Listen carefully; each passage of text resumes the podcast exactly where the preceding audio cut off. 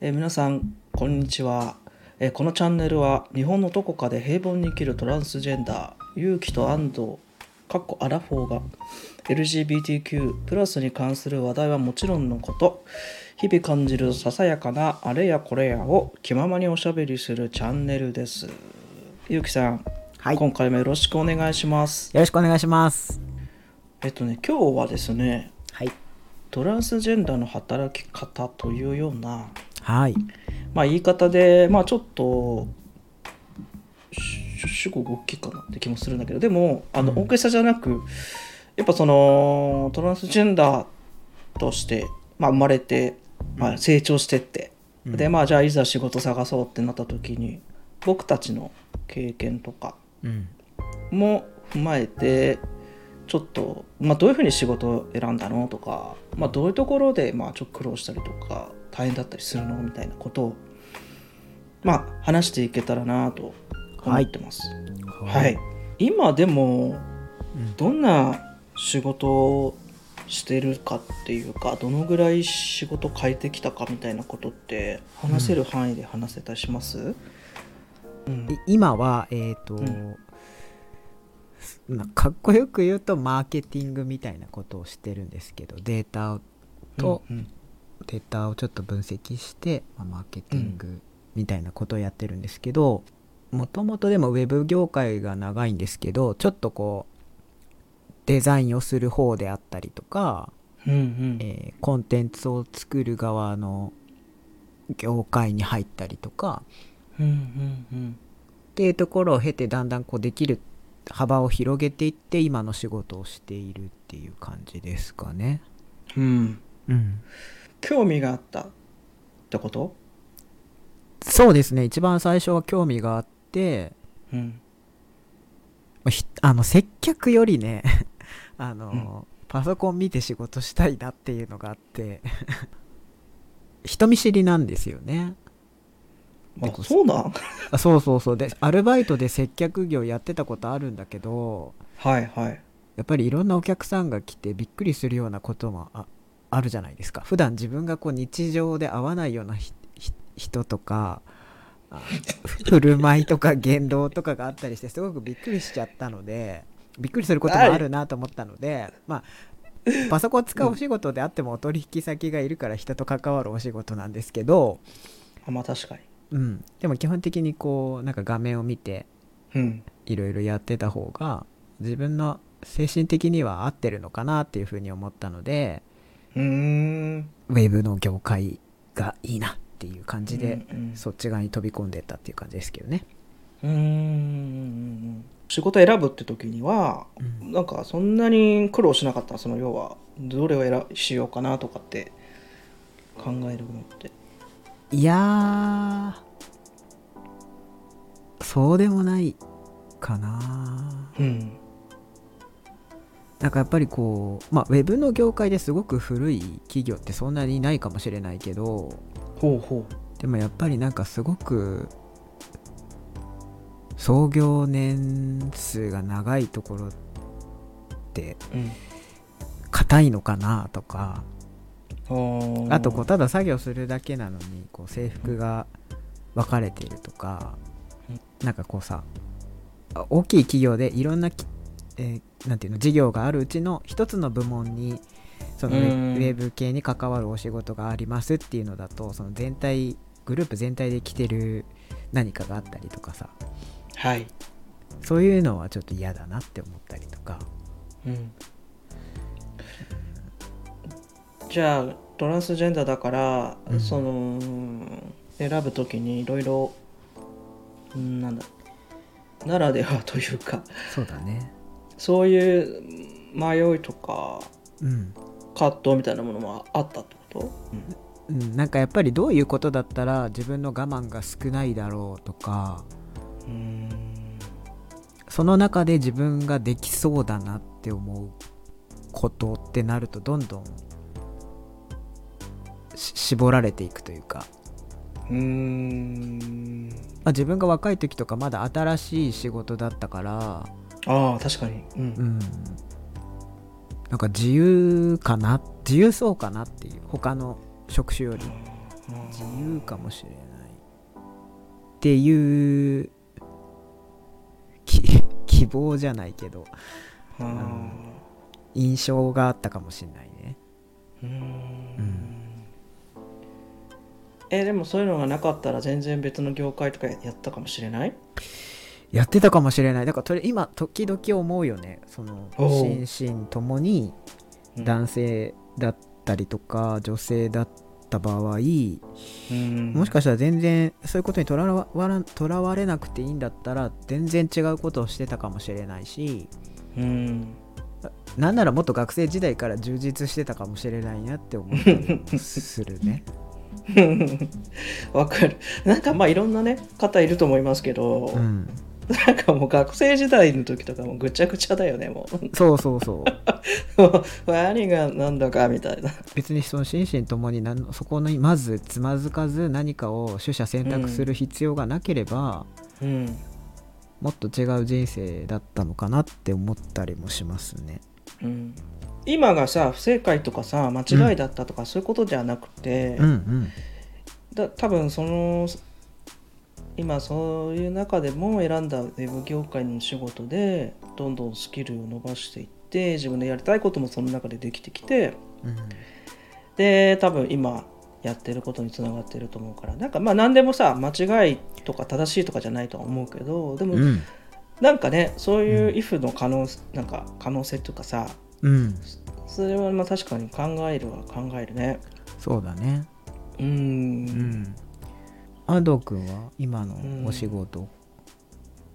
どうであすかーそうね今僕、うん今は映像系というか、うんあの映像まあ制作はしてないんだけどね、うんうんうん、ちょっと映像を扱うような仕事の運営とか運用とかそういう、ういわゆんるこう裏方うんみたいなことを今してて、えっとねその前は一回転職してるんだけどえっと、うんそれこそ映像を作る方にのことをしてて、うんうん、で最初にやってたのが撮影するところだよね音声とか、うんビデオエンジニアみたいなこと技術的な専門職みたいなことをやってて、うんで多分それをね選んだのはうーん自由そうは本当思ったへえスーツカチッと着てさ外人然としてるような仕事より割とこう自由そうだなっていうのは思ってて実際入ってもそうだったんだけどうんうんそもそも毎日スーツで出勤しなくちゃいけないっていう仕事がもう無理だよね無理 ね無理だった我々はね大丈夫な人はいいると思うんそうですけそうどそうそうそうそう我々の場合はだからそうそうそうそう本当にそれはうんだからそういうなんかそういうところ視点で探してでなおかつ服装とかとかってやっぱそういうところをやっぱ考えてうんあそうでね一回ね失敗してんのよ俺就職活動を失敗ってどういうことあ失敗というかその前なんかねえーっと卒業大学卒業する時に公務員試験を受けてうんでなんかねそれはね動機は本当にぶっちゃけ何をやったらいいか全然分かんなかったのうんうんでもなんか公務員だったら、んまあお金も安定的にもらえるしなんかその自分が他のことやりたいと思ったりとかうんなんかなんならその空いた時間とかでいろいろなんかできんじゃないかみたいなまあ、本当に何やりたいか分かんないような状況でうんでうんだから勉強したんだよねうんうん公務員試験の勉強をして、ん通ったんだよね筆記をやったじゃん、まあそうそうそうそれで、うんまあ面接に行ったわけはいでさその時って俺病院に通ってたんだよね、うんその医大うん近所の医大に行って、そのトランスジェンダーですっていう、うんその診断書をもらうも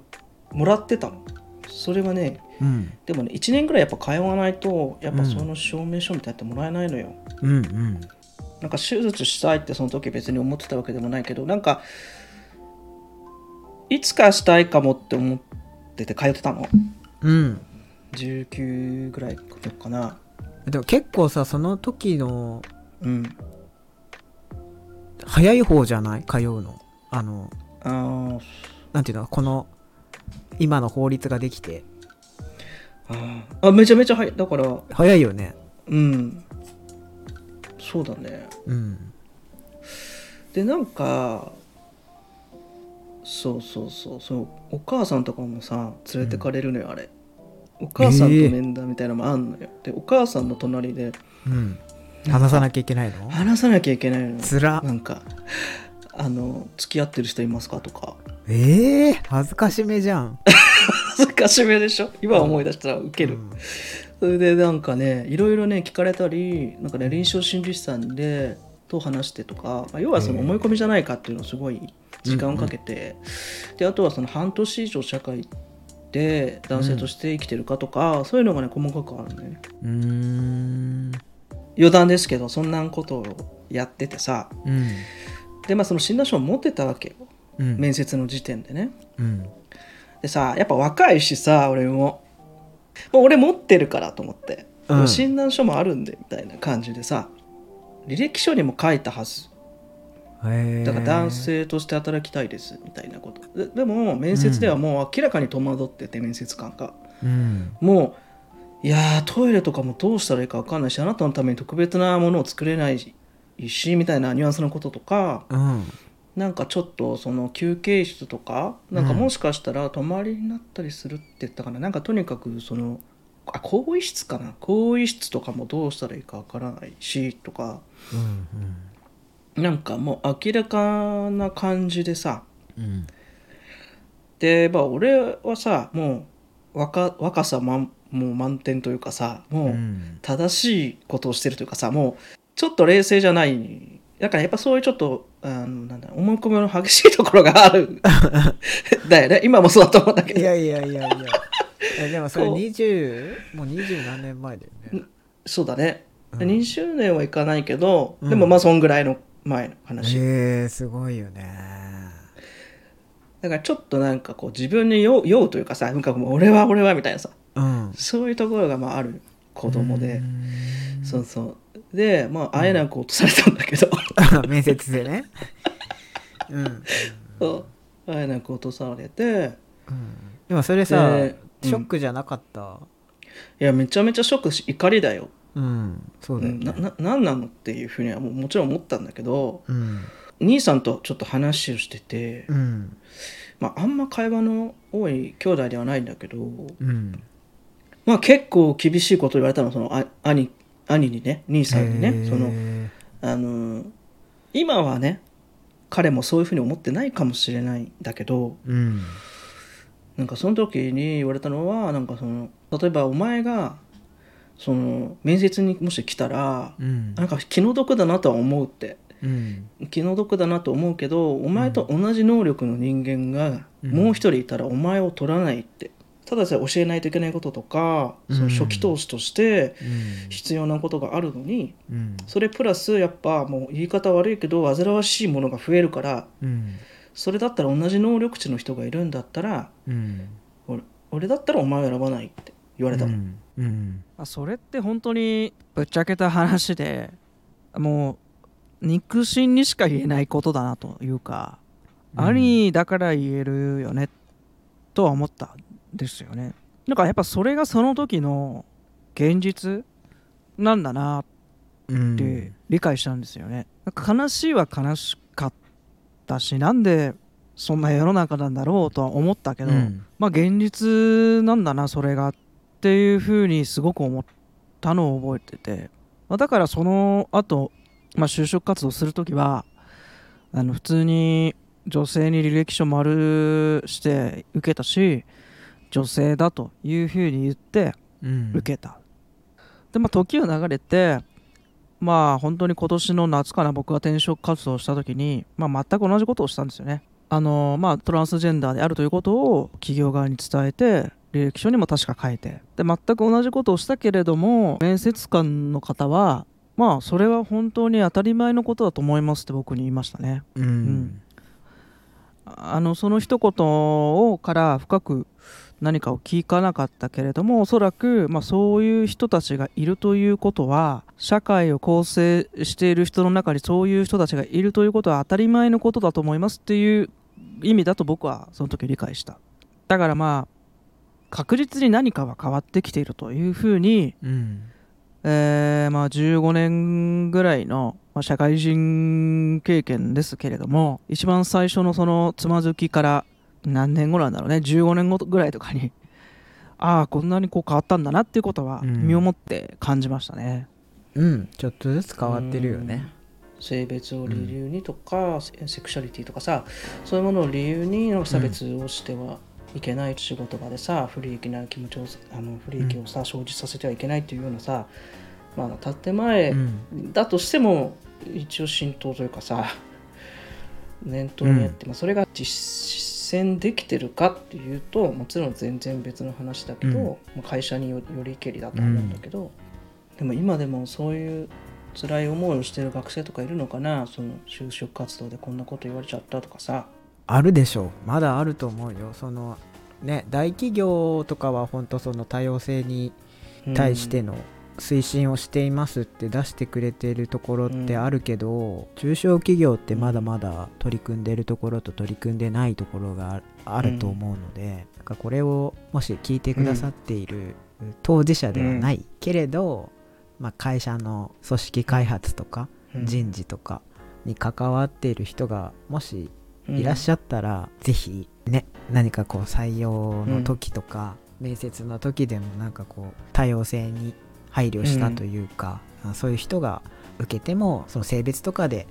あの判断しないっていうか、うん、その人自身を見て採用していきますっていうようなメッセージとかを出してくれたりとか、あ就業規則を決めてくれるとかなんか取り組みしてもらえるとすごく嬉しいななんかーそっうていう思いのまをすよ、ね。発信してる会社は受けやすいよね多分。うんうんうんはい。あだからあの、はい本当にそういう今まさに就活してますとかねこれからなんかどうやって仕事選んだらいいんだろうって悩んでるとか、まあ、逆にそのうん会社で、まあ、ゆきさん言ったみたいに人事担当してる方とか、まあ、いろんな方がいると思うんですけど、まあ、意見とか相談とかね、何でもいただけると嬉しいかなっていうふうに思ってます。うんじゃあうんう今ん回このぐらいで、いや終わりにしますかはいじゃあまたはい次回お会いしまし ょうはい、はいありがとうございましたはいありがとうございました。